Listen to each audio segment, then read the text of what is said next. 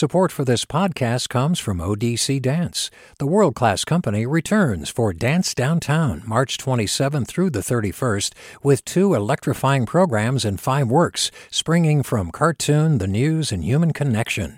odc.dance slash downtown. Support for KQED podcasts comes from Star One Credit Union, now offering real-time money movement with Instant Pay. Make transfers and payments instantly between financial institutions, online or through Star One's mobile app. Star One Credit Union, in your best interest. From KQED.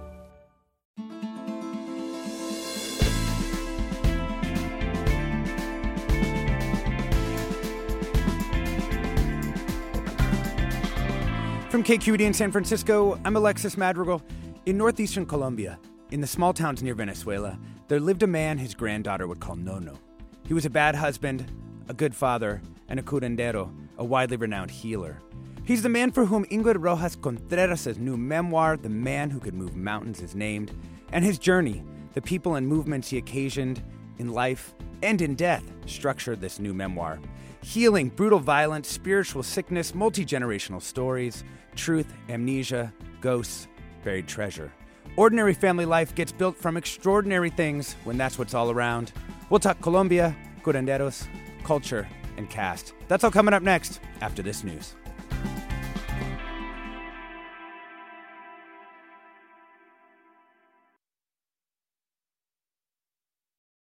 Welcome to Forum. I'm Alexis Madrigal. We're joined this morning by Ingrid Rojas Contreras, the author of a new memoir, The Man Who Could Move Clouds. It's a book that's about Colombia, its stories, its families, the violence that shaped them. The people in this memoir know things about each other, the world, the past, the future, other realms, anything they need to survive. And Ingrid herself, living in the United States since her late teens, realizes that they're surviving, as she writes, and then there's surviving the surviving. What is peace for the living or for the dead when there's so much trauma buried and calling to us? And rotating inside this gorgeous memoir, there's Ingrid and there's her mother, mirror images of each other powering the book. It's a beautiful memoir, the kind that wobbles your view of everyday life, the objects and people around you. Can what we see be believed and what is not seen be forgotten? Ingrid joins us here in the studio. Thank you so much. Welcome. Thank you. Thank you so much for having me.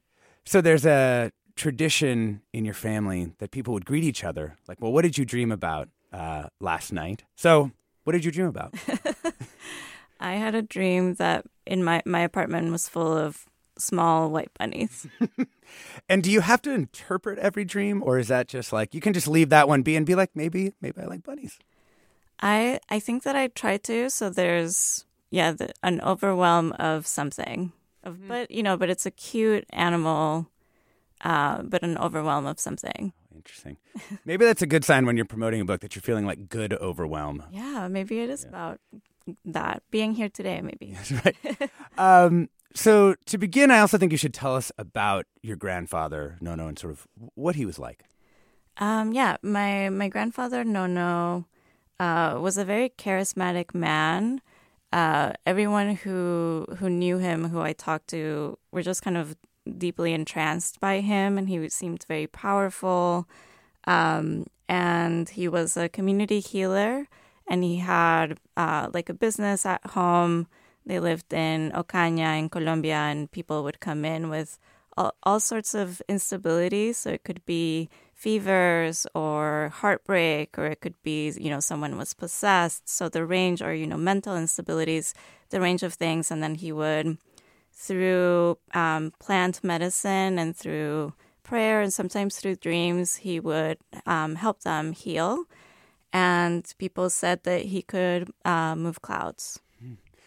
And as you were growing up in Colombia, because you didn't move to the states until you were you were almost an adult, how did you see him? How did yourself like? How did you interpret what he did?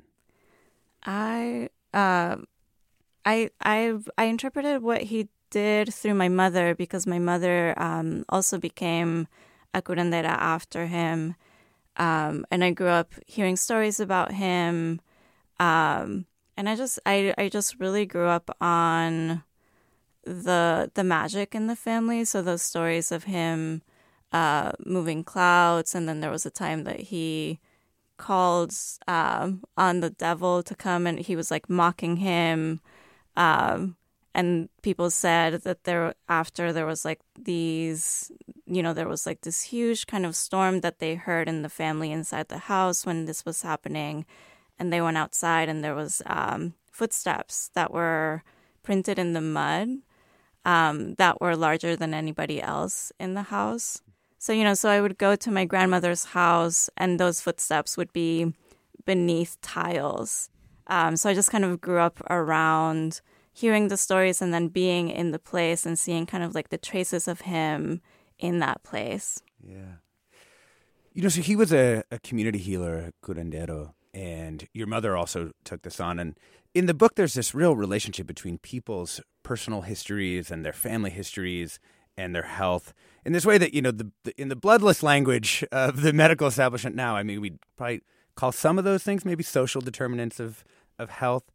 Like, how do you think about going back and forth between the world of you know Western medicine in the way that we're thinking about it, like hospitals and um, and you know small molecule medicines, and sort of what your family had done as healing. Mm.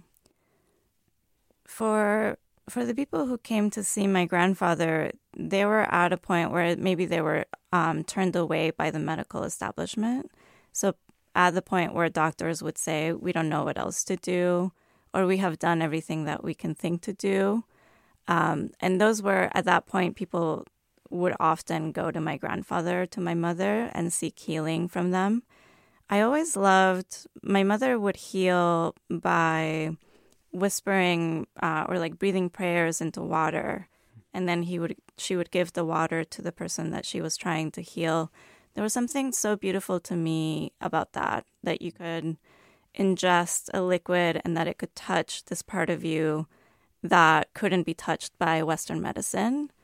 Um, and I, I think through, you know, growing up in my house and then seeing the people who came and seeing how they um, got better, you know, the way that they just started to return to our house again and again that I could I, I don't know what it is, but I could see that something was happening for them, um, that they were getting something from you know someone caring for them in that way, and I always just felt that that was so um, beautiful. Mm. Your relationship to your mom is also really fascinating in this book, in part because you apparently bear like a really striking physical resemblance, right? Like you would run into people in Colombia that she had known, and they would be like taken with the idea that essentially they were traveling back in time and, and visiting with your mother.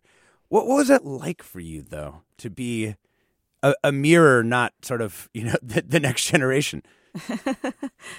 um, I I think that I I mean it is a little I always wanted to be a little different or I wanted to be the original one. And I was always a little upset that she was the original one. um but there's, I, I think as a writer, maybe there's something very interesting about that, that we would be walking in my, in my grandmother's, um, you know, childhood barrio, and there would be an old man who she didn't know, I didn't know, and he would walk up to us and he would point at me and say, You used to live here. And for me, that it, it just introduces such a delicious surreality that I just loved.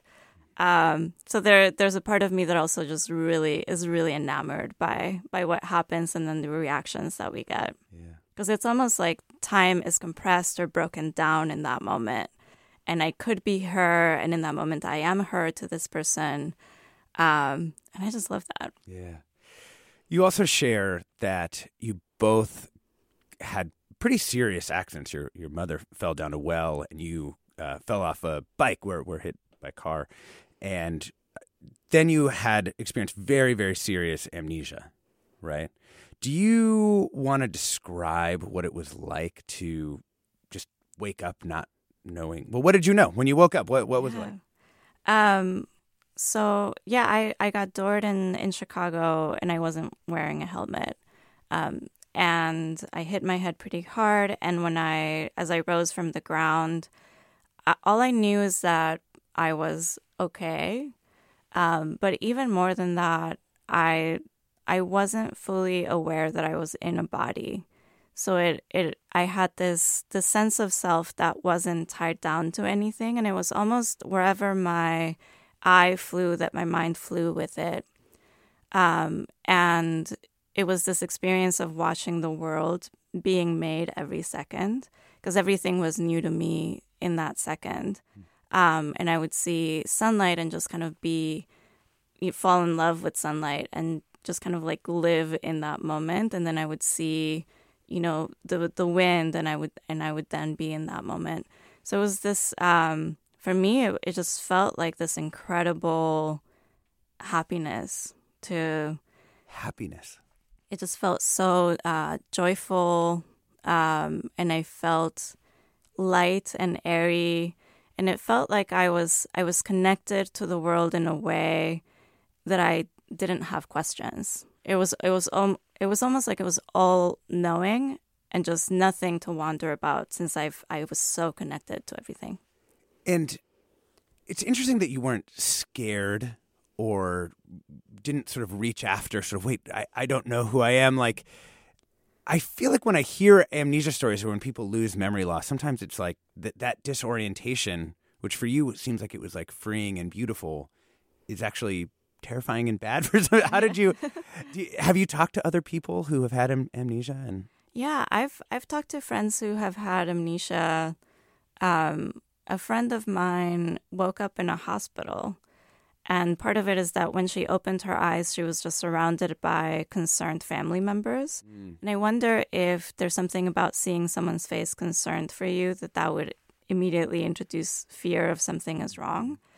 Um, but for me, when I just opened my eyes, I was I just saw the the world, and I didn't see anybody who was cueing me into something is wrong.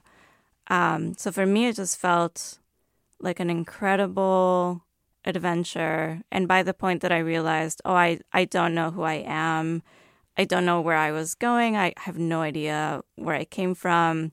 I was also like, how do you, what is, you know, how do you ride a bike? I wasn't like completely aware of you know anything you know a, a lot um, and there was something so it felt like an adventure and it felt like um, a, something an opportunity that I was waiting for because it I think that I've I had always wanted to know like what is at the edge of perception and that moment for me was kind of opening a door into this is how you can maybe think about that or discover or look into it. One kind of fascinating for a writer, you actually find that when you when you have name for for things, when you start to name them, then that actually takes away something from the thing itself.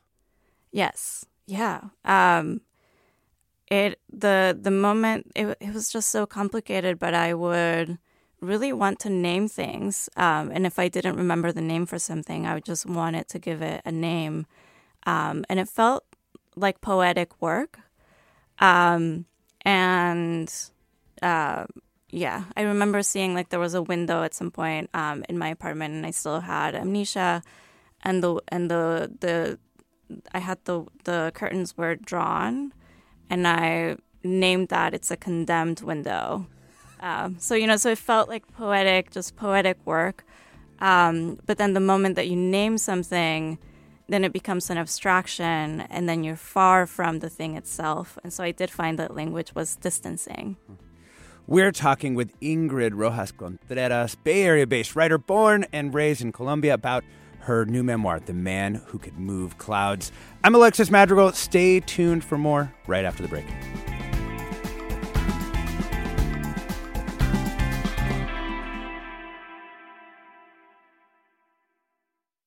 This is Barbara Leslie, President of the Oakland Port Commission. Oakland International Airport, OAK, is proud to bring you this podcast of KQED's Forum. When you're choosing your next adventure, the smart and convenient choice is to fly the East Bay Way from OAK to destinations across the USA and Mexico. And when you return home, tune in to KQED, always bringing us remarkable stories about who we are and where we live. Enjoy today's episode of Forum. I'm what you might call very good at hide and seek. And since we got Xfinity, we have Wi Fi all over the house, even in my super secret hiding spots. So I can kill time in here by streaming my favorite. Ha! Found you. How? You left to Find My tablet on. Get wall to wall Wi Fi on the Xfinity 10G network. Restrictions apply, not available in all areas. Actual speeds vary. Welcome back to Forum. I'm Alexis Madrigal. We're talking with Ingrid Rojas Contreras, Bay Area based writer, now lives in San Francisco. She was raised in Colombia. Her new memoir, The Man Who Could Move Clouds, is a really, really beautiful book. She's also the author of the novel Fruit of the Drunken Tree and a visiting writer at the University of San Francisco now. We would like to hear from you too. If you're from a place that's experienced violence, major upheaval, and you got out, have you thought about not just surviving, but surviving the surviving? How do you process the kind of before times in the context of your new life? You can give us a call, 866 733 6786. We're also looking for maybe you have a family story or that has really deeply shaped your reality. You can tell us that too. The number is 866 733 6786. Twitter, Facebook, Instagram. It's KQED Forum, and the email is forum at kqed.org. Uh, before the break, Ingrid, we were talking about your amnesia and what it felt like to be this kind of blank slate and then have to like remember what a blank slate was. Um, and I wanted you to just do uh, read a little bit from the book so people can can hear some of your prose, just about as you're starting to kind of put yourself together after the accident, Yeah. who you are. Um, and I think maybe the other thing that you need to know is that my my mother also had an accident where she had um, amnesia. I am not the same person as I was before my accident, nor is my mother since hers. We are both women transformed by the exit and the return. In this way, we alone understand each other. We know what it's like to wake up disassembled and witness, hour by hour, the invention of self. Once we were empty, pristine, expansive, pliable, and open as only the new can be. Then we mourned the slow rigor mortis that made us one person and not another. We bemoaned the groups of thought that surfaced, the tracks our minds insisted running on, catching always at the same places. We regretted the reemergence of unfortunate personality traits Mammy's short temper, my self absorption, Mammy's vanity, my pride. When we returned to our minds, not everything was in its place. Crucial pieces were mislaid, important moments misremembered, different conclusions drawn, cornerstone thoughts lost forever. Mm. That was Ingrid Rojas Contreras reading from her new memoir, The Man Who Could Move Clouds. You know, I'm struck by this. Given that this book has an investment in, in the past, in history, in all of the things that it that it means to sort of be be living in a world that has you know gone many generations before you, that this moment of amnesia is is an escape from that. It's a, it's a freedom from that history but does the same thing kind of work for a culture? Like, can could a culture move ahead by just by forgetting that what that's gone before? Um, well, I think that what I found was that I couldn't, as much as I wanted to remain a blank slate, was that I couldn't sustain it. Um, I had this, you know, fantasy of that I would go out into a boat and then live without memory and that nobody would ask me questions and I could live as a blank slate. Um, and I very quickly found that that wasn't possible. And memory has a way of introducing itself, especially when you don't want it to. Um, and I think it's the same for the things that we try to forget or want to forget, that there's a way in which those national histories have to be faced and, sur- you know, they surface on their own. Um, and when we do that work of trying to oppress what we know and leave it behind, that sometimes it just it does harm. It does more harm than than good. Um, so I don't think that it's it's um, it's. I think that it's crucial that we look at what are the the places of our history that have been tried to be erased, or what are parts of our culture that have been tried to be erased, and claim those back as well. Yeah. You know, I kept thinking I was reading this book about kind of the value of ghosts. um, and in part, it's you know you've written and talked about Americans kind of forgetting the past or trying to forget the past, but it's only some of the people. I feel like other people are really deeply invested in kind of learning those things. But here, there's not really a way of reckoning with that. Like you know, we've had these sort of the racial reckoning, we've had reckonings around gender and gender, the history of gendered violence, and but in your book, ghosts kind of give you something to do with the past. Mm-hmm. Yeah, um, there's yeah, I, I've been thinking a lot about ghosts and what they can offer us. I know that you know, being in the in the United States, when we talk about ghosts, there is this kind of goofy quality to it. Um, and I know that you know from Colombia that we, when you think about your lineage or you think about you know what context do you exist in or what place are you inhabiting um, and we start to think about ghosts, how that's another word for thinking about history.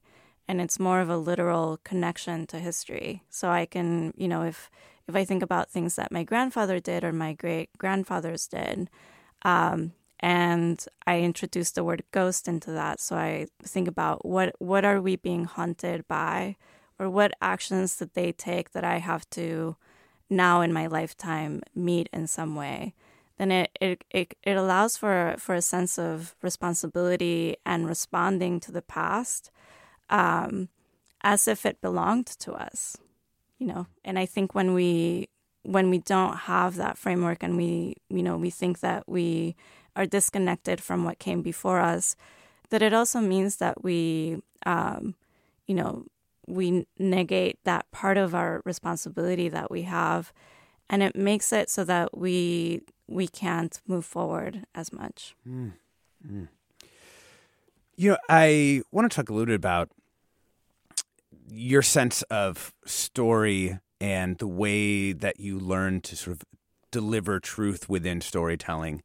Um, and your your mother, as she was working with people initially, trying to heal them, she would just sort of dump the truth on them. What did what did you learn from her about how you have to wrap the truth so that people can actually find it themselves and, and believe it. Yeah, she she told me this story about how she was, you know, early on when she was a curandera and she would use um, tarot cards to give people readings and give them answers. Um, it would be, you know, someone would be like, "Is my husband cheating on me?" And she would deal the cards, and she would be like, "Yes," you know, and that would be the end of it. Um, and that person would never return um, just because there's there is something violent to when we just reveal the truth in that way, mm. um, and how it just makes it very hard to to hear and listen to. So the thing that she learned uh, through her through her fortune telling and through um, trying to help people is that if you disguise the truth in a story or you disguised it in a metaphor and, or a ritual, that um, a person can be helped more by that than if you said it directly. As a writer, I always thought that that was the best writing advice that I've ever heard. How, you know, there's there's some truths that have to be said and kind of uh, yeah, you know, supported in a specific way. Uh, and if we set them directly, then everything kind of falls apart. Mm. You also have another line that you attribute to your mother that she speaks that she says, Sometimes when you speak two truths, it means forgiveness. I've been thinking about that line since I read it. I mean, in, in the context of the book, it was that her father was a good father to her, but a bad husband to her mother. Do you find yourself thinking about that two truths as forgiveness for yourself or Colombia or the U.S.? Like, do you do you find yeah, yourself with, with I constantly, constantly? I I feel um, that I'm I'm constantly kind of drawing um, wisdom from that line um, I I I do feel that um, it's easy to be upset at someone for something that they did, and when we don't look at the whole of that person, that it can be a disservice to ourselves and to them. Um, and yeah, there's something about just holding the complication of a person and just holding the accumulation of all the things that they've done in their lives and then trying to hold that together um, that feels to me maybe the kindest thing that you can do um, and not just for them, but for yourself as well. You know, there's a startling and, and troubling instance of this in the book too with Nono, where he more or less tries to kill your grandmother. Um, how, what role do you feel like the supernatural interpretation that that event was given played in sort of allowing amends to be made or healing to occur? Yeah. Um, so they, my grand, my grandparents had a very kind of um, tempestuous relationship, and it, they were. My grandmother was just completely in love with him. Um, and he he every year he would leave for about six months and he would go on these long trips and he would go and visit with tribes and other curanderos and other his other women that he had and then he would come back after a long time um, and the way that he came back was also very enchanting because he would come back with all of these animals that he picked up along the way so he would bring back uh, monkeys or he one time he brought back an anaconda uh, so you know, so it, it was you know you can see how you can be very kind of upset at him and also very enchanted with him at the same time. Um, and my grandmother's way of trying to keep him at home was to get pregnant. Um, and so she she would constantly tr- be trying to get pregnant, and then he would leave her, and then he would come back, and then there would be a new baby, and then she would try to get pregnant, and he would leave. Um, so one time when he left, um, my grandmother was pregnant with, with my mother. And my grandfather said that he heard spirits tell him that there was about to be a baby and that this baby was evil and it was going to, you know, quote unquote, is, I'm quoting from my grandfather quoting the ghosts that he heard. He, uh, this baby was going to end everyone. Um, so he decided to come back and he got drunk and then he chased my grandmother around with a machete um, and my grandmother had just given birth to my mother um, when i talked to my mother about this incident she always says that he was that, that she felt that that at that point he was possessed um, and so she yeah as much as i try to push for but how did you feel about this she always says like, well, he was he was possessed, he wasn't himself. Um, but she did use that little bit of knowledge every time that he she wanted something from him. Um, one of the things that she wanted was for him to bring back uh, like a baby tiger, and so she kept being like, "Well, you tried to kill me, so you need to, so you you have to bring me a baby tiger back." Wow. We're talking with Ingrid Rojas Contreras, uh, San Francisco writer, raised in Bogota, Colombia, about her new memoir, The Man Who Could Move Clouds. Um, if you're from a place that's experienced violence, major upheaval, you got out, have you thought about not just sort of surviving and, and moving, but surviving that surviving, like thriving in the in a new place? You can give us a call. The number's 866 733 6786. That's 866 733 6786. Twitter, Facebook, Instagram, KQED Forum, uh, or you can email forum at kqed.org.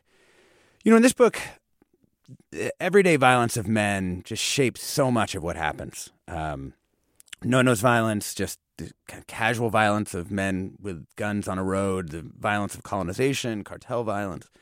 And that violence really places a lot of limits on what women can do, and the men themselves kind of get distorted into these grotesque shapes. How have you thought about that in the context of your kind of bi national status now, like the the violence there and the violence here, where we do know so much of uh, uh, of the violence that occurs is, is perpetrated by men in the U.S. as well. Hmm. Um, one of the things that really moved me as a as a young girl was seeing the women in my family and seeing also women that came to see my mother who were in very difficult situations because they were in abusive relationships or just very scary relationships. Um, and I was always very moved by how they would kind of band together and the ways that they would be um, opening toward like the feeling of what had happened to them and how that was a form of strength for them.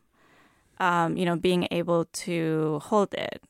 um, and being able to kind of still uh, be a human being in the world. I, you know, I feel like that's a that's a very particular strength to to the women that I grew up with um, seeing, um, and I I you know the the thing that I keep coming back to is just maybe that men need to fix themselves.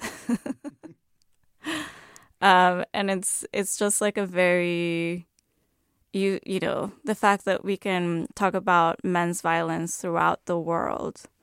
Um, there is something definitely there for you know for for every man to look at and and work on. Yeah, you have a a line actually talking about your own father, I think, right? That your mother's reflecting that he was a man like all men she knew, threatened by her and interested in control. And also your father goes through a transformation though, too, right? Yes. And and that Yeah. seems like it's an important part of the book.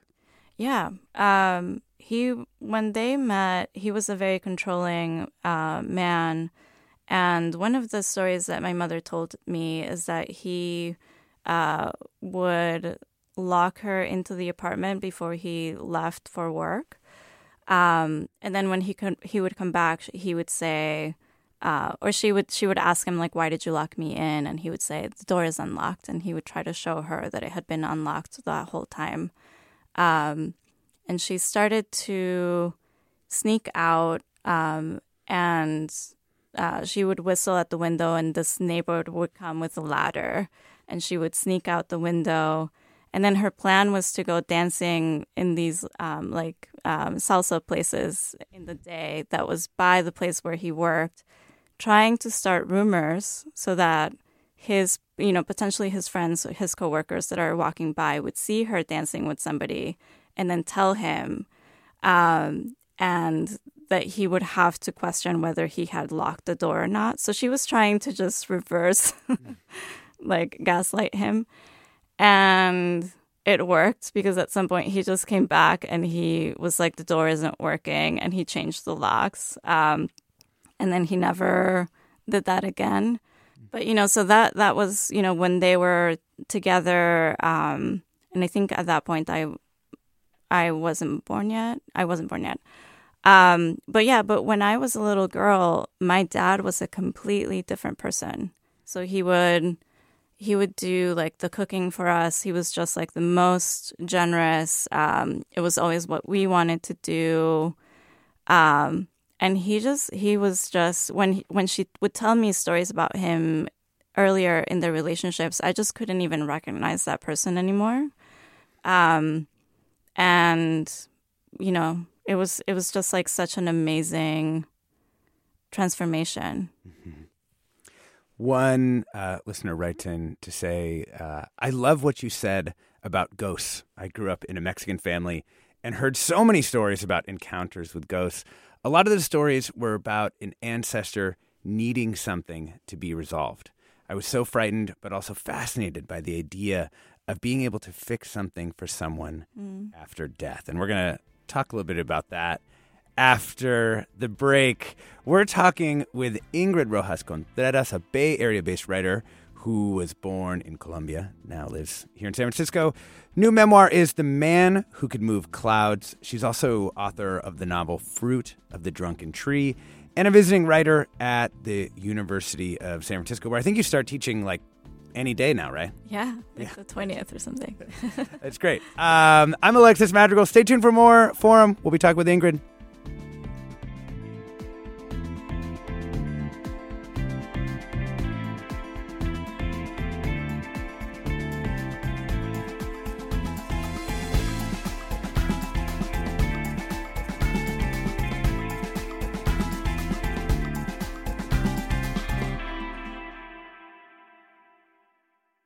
This is Barbara Leslie, President of the Oakland Port Commission. Oakland International Airport, OAK, is proud to bring you this podcast of KQED's Forum. When you're choosing your next adventure, the smart and convenient choice is to fly the East Bay Way from OAK to destinations across the USA and Mexico. And when you return home, tune in to KQED, always bringing us remarkable stories about who we are and where we live. Enjoy today's episode of Forum.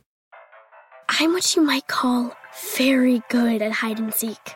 And since we got Xfinity, we have Wi Fi all over the house, even in my super secret hiding spots. So I can kill time in here by streaming my favorite. Ha! Found you. How? You left Find My tablet on. Get wall to wall Wi Fi on the Xfinity 10G network. Restrictions apply, not available in all areas. Actual speeds vary. Welcome back to Forum. I'm Alexis Madrigal. We're talking with Ingrid Rojas Contreras about her new memoir, The Man Who Could Move Clouds. So, one of the fascinating episodes in this book is you receive a message from the beyond. I guess so I'm not sure exactly how to put it. That that your grandfather needs something to happen. Can you tell us a little bit about this episode? Yeah. So, uh, what happened was that there was one week where my mother and then two of my aunts all had the same dream independently of each other, and they in that week they just called each other to tell each other this is what i dreamt. And then the other person would be like wait i just had the same dream. So the dream was that my grandfather appeared to them to each of them and said i want my remains to be disinterred because it happened three times we we felt that we absolutely had to do it or this was you know it there couldn't be a clearer message for us to go and do it. And immediately we we we started to talk about you know like how do you disinter a person or like what does it involve or like do you ask the cemetery like what is you know what's happening? And we went from that to just borrowing money buying tickets going to colombia to go and and disinter um, my grandfather. Oh my gosh. And so well, well tell us what happened. What do you uh, how do you do it? I, I mean you, well, so we were there, and then uh, my aunt was was looking into it, and she, I think all of us were a little bit worried about what what was happening at the grave or what could be happening there, and one of my aunts stopped by to check on it, and she discovered that people had been leaving little papers with requests or you know requests for miracles and they would kind of stick them into the grass of the grave um, and there would be there were candles that were left. Um, and this is not unheard of in Colombia, but his grave had become a miraculous grave, um, which happens from time to time in Colombia. Um, and so we we started to think that maybe this was the reason why. That one of the things that he said before passing was that he didn't want any requests for miracles anymore. That he had just kind of worked his whole life trying to heal people and help people and that he wanted to rest. So we we started to feel that maybe this was why. Um, and yeah, we had to, you know, gather money, you know, talk to the cemetery. Um, My gosh. And when you actually execute this plan, you go and he's, his remains are cremated and and you know, it's the end of the book, so I don't want to totally give it away here do you feel like you know that was some years ago do you feel like something changed for you like you had gone and you had done this work for an ancestor how do you think it changed your life mm. i i feel that i had to think about what it is to receive someone's prayers in that way. I had to think about uh, my grandfather and what it means to be the person who heals other people or to be the person that other people go to when they feel lost or they feel that at, they're at the end of you know the the answers that they know how to get.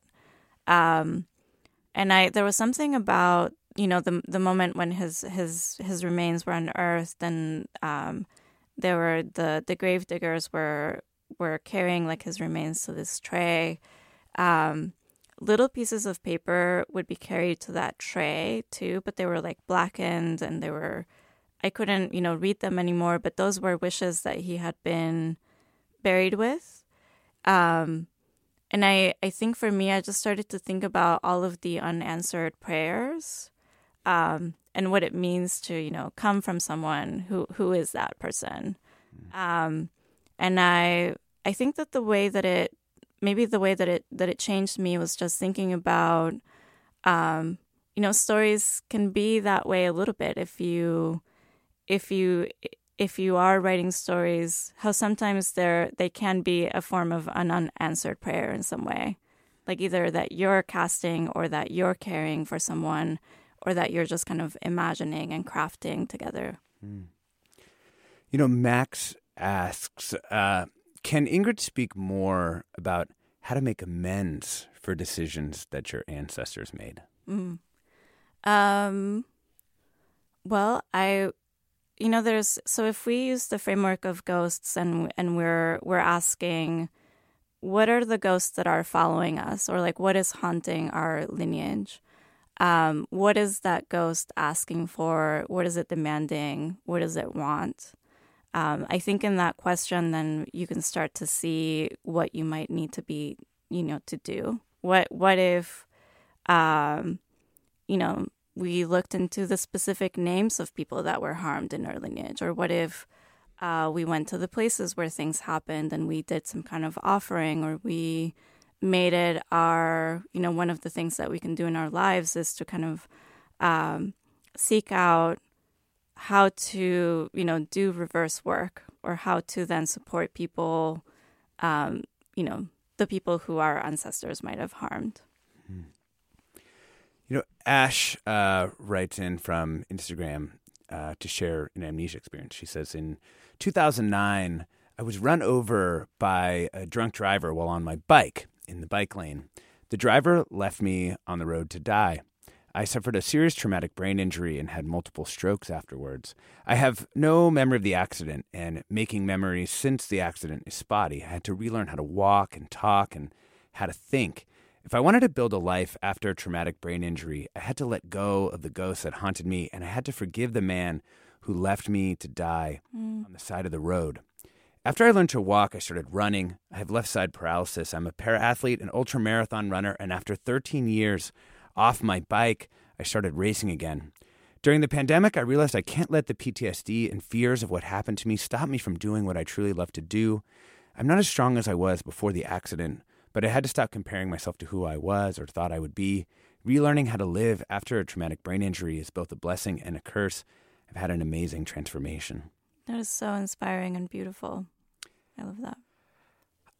You know, there's also, it, it's interesting that not unlike in in your own experience, like there, it's not as if the the trauma goes away, but it just has to be sort of dealt with in in new ways or or in ways that you haven't found yet. And one of the fascinating passages of this book, or just kind of chapter sections, is where your you and your sister are kind of struggling with what here we might call mental health. You know, you're kind of moving through mental health, but which your mother calls spiritual sickness, and you're kind of mm-hmm. going back and forth. Can you tell us a little about what it's like to have a curandera for a mother while you're sort of experiencing, you know, an anxiety disorder. Yeah. Um, yeah, it's, I think, my, well, both my, you know, my sister and I grew up in just such as, you know, scary circumstances because there were car bombs going off. Um, and we, we were nearly kidnapped or we were kidnapped and then let go and our father was kidnapped. Um, and we were just, we just grew up on fear. We just grew up on fear. Um, by the time that we came to the US, I think that something happens once you start to feel that you're in a safe environment where all those experiences start to catch up to you and they just emerge in in this way and yeah for me it was a an anxiety disorder and then for my sister it was a, a very serious eating disorder. Um, so our mother would be constantly tr- you know calling it the the spiritual th- sickness. Um, and for my sister she would she would talk about it as like the the eating disorder ghost or sometimes like the hunger ghost. Um, and she would ask you know like wh- where did you pick up this ghost? Or like where does this ghost live? Um, and i started to tell her that i that i felt that both of these ghosts we picked up by leaving and by crossing the border. Um, and so i told her that i that i felt that these ghosts live in in spaces of transition. Um, there's something about that conversation that that feels somehow deeper than if I am talking um, to a therapist and we're talking about, you know how here here's how you deal with anxiety or here are the reasons why you have anxiety right? So it, it's just it feels for myself i felt that i've i've really um, benefited from having both worldviews um, and i yeah i felt that i needed both of them in order to to kind of have a hand get a handle on it um, and be able to understand um, this idea of it's not about um, healing or getting better as in returning to a state where nothing is wrong, but it's about uh, accepting the the changes that have have happened in me or the things that have marked me that have made me who I am now and grow around them or figure out how I can carry them and and you know live with them. Um, but I think that I, in order to reach to that point, I've I really needed both things. Mm. You know, you mentioned the context of of your life, which, which was a lot of conflict uh, in Colombia, and we actually have a we have a passage that you wrote. Could you maybe read that? Yes. Yeah. Yeah. We call our perpetual state of war the conflict, and nobody really agrees on when it began. The government starts to count 57 years ago when it began its war against communist allied people. Other people maintain it began 73 years ago with a civil war previous to the current one and the magnicide that caused it, the killing of Jorge Eliecer Gaitan, a presidential candidate on whom the poor and oppressed had laid their hopes. It wasn't our first magnicide. By then, the assassination of our political leaders was so common that we had already invented a word for this type of murder. Others believe the conflict began 100 years ago with the violent skirmishes between dispossessed farmers and landowners in the coffee growing regions of Colombia that led to the magnicide, that led to the civil war previous to the past one, that led to the current war. Mm. I mean, just that rolling sentence at the end of just like this this endless billiard balls of, of violence. I do you now have hope that Colombia is in a different place, that's in a better place, or that it or that it could be in the future, or do you just see billiard ball, billiard ball, violence, violence, violence? I will say that for the first time in my adult life, I've I have hope. Um, and I yeah I didn't. I remember the the point when the when FARC um, put their weapons down, and there was this whole um, kind of like national gesture of everyone was wearing white, and the the the bullets were were melted down, and statues were made from the bullets, and it was just you know this very kind of hopeful moment, and I didn't feel it then because I what's happened before is that uh, you know, a guerrilla group puts their weapons down and then neo guerrillas form because you, you know, it's like a vacuum of power and then something is going to feel it, fill it. I feel that this time feels different to me. Um, so I feel a lot of hope that maybe we are in a in a different place. Hmm. And what gives you that hope? Um, I think our our leaders, um, especially like the vice president Francia Marquez, um, I'm very just I that just feels um, like change to me. Um, that she's uh, a black woman, that she is an activist, um, you know, that she's she's worked with communities and has done a lot um, on the ground. That she doesn't come from any of the rich families. That she used to be a maid, you know, all of these things, and now she's vice president. To me, that's the part of the story that feels very different, and it, it does feel like the start of something else. Yeah. It's also, you know, there's a connection quite directly between your book and the the president of Colombia, who's with with Marquez, uh, Gustavo Petro, because he was an M19 guerrilla fighter, and in the book, your mother meets an old boyfriend who also was an M19 girlfriend. Can you tell us a little bit about sort of that weaving together for you of that that deeply personal side with this geopolitical maneuvering? Yeah, um, I I, I every time that I go to Colombia, I just I notice that the the politics and the violence just live in every interaction that you have because everybody has been touched by the violence in some way or another. So my mother and I were meeting one of her old boyfriends and it was this thing, you know, that we were talking about before where he saw me and he immediately felt that I was my mother, you know, age 15 when they were in love. Um, and so there was just this bizarre tenor over our whole time together, and we went out to dinner. Um, and he he told me that he had gone to um, a school in in Bucaramanga that's notorious for um, graduating communists, and so I asked him if he was a communist. Um, and by the way that he answered, I just knew that he was that he was in a in a group, and um, he slowly started to talk about it and um, told me that he was in the M19, but meaning to tell me the story about being in love with my mother. But somehow the two, being in love with my mother and then uh, feeling um, that the injustice was such that that that was what kind of um, broke the the relationship for him because one of he, they were going to the same school and one of their classmates was shot by the police. Um, and he said that that bullet was meant for him. Um, and at that point, he was um, involved with the M19, which I will say, like, is was one of the guerrilla groups that you know included a priest and they, a lot of college professors um, and poets and artists. Um, so it was so it was the the guerrilla group that was um, the most metaphorical. So they would just do all of these metaphorical actions, and one of the actions was stealing the the sword of um, Simon Bolivar, and that was like one of their guerrilla actions.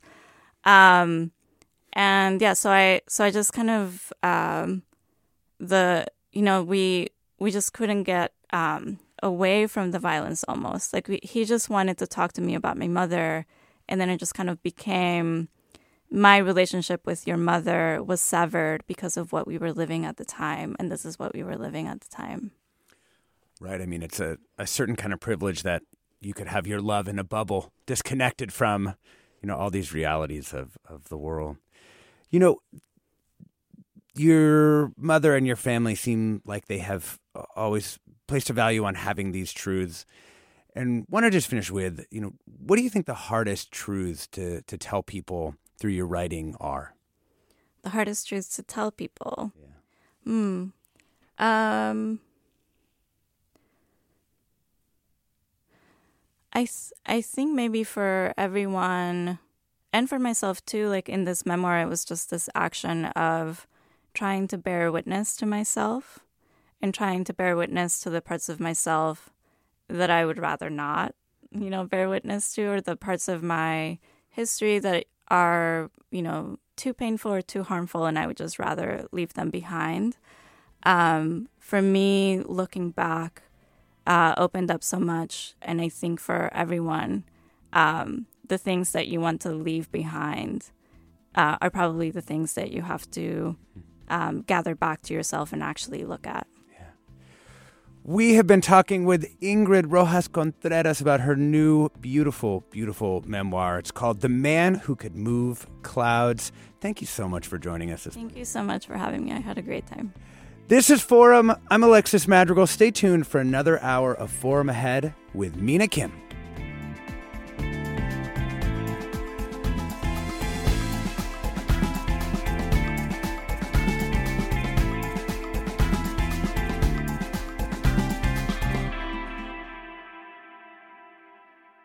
Funds for the production of Forum are provided by the members of KQED Public Radio, the Germanacos Foundation, the Generosity Foundation, and the Heising Simons Foundation. This is Barbara Leslie, President of the Oakland Port Commission. Oakland International Airport, OAK, is proud to bring you this podcast of KQED's Forum. When you're choosing your next adventure, the smart and convenient choice is to fly the East Bay Way from OAK to destinations across the USA and Mexico. And when you return home, tune in to KQED, always bringing us remarkable stories about who we are and where we live.